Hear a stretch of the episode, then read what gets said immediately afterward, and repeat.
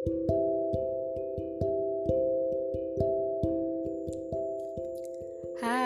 terima kasih telah mendengar podcast Cerita Rana. Maaf jika telah mengganggu pendengaranmu. Selamat mendengarkan.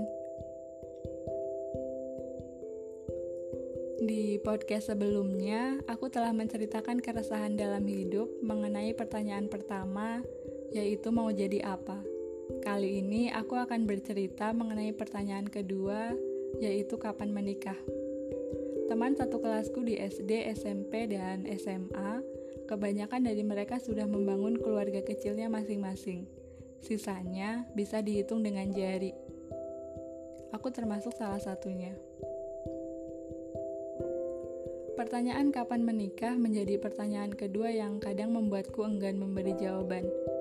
Sama halnya seperti pertanyaan, sudah punya pacar atau belum?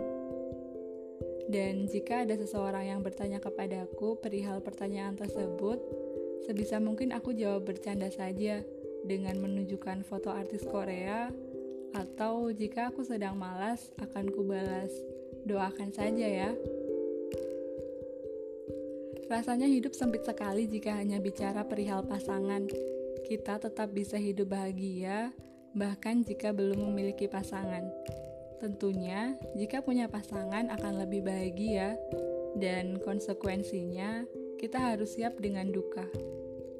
Bagiku, ini sebuah pilihan, bukan karena aku tidak ingin seperti teman kebanyakan, tepatnya karena aku ingin memberi ruang untuk diri sendiri.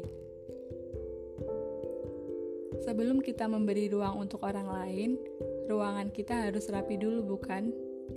Ada pula yang bilang, apa nggak keburu tua? Pun besok pagi aku masih bisa bernafas atau tidak, nggak ada yang tahu kan? Urusan kapan menikah aku serahkan kepada maha penggerak hati, karena kalaupun aku menginginkan seseorang, tapi ternyata dia bukan untukku, pasti akan ada orang lain pula yang sedang berjalan menuju ke arahku.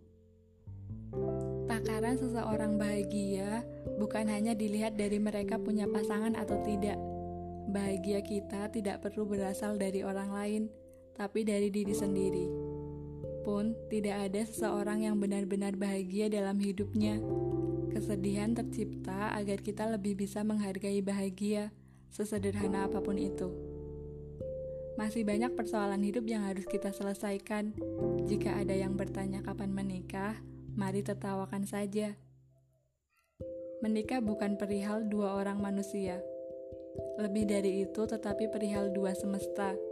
Sebelum kita menerima semesta orang lain, sebisa mungkin kita sudah berdamai dengan semesta kita sendiri.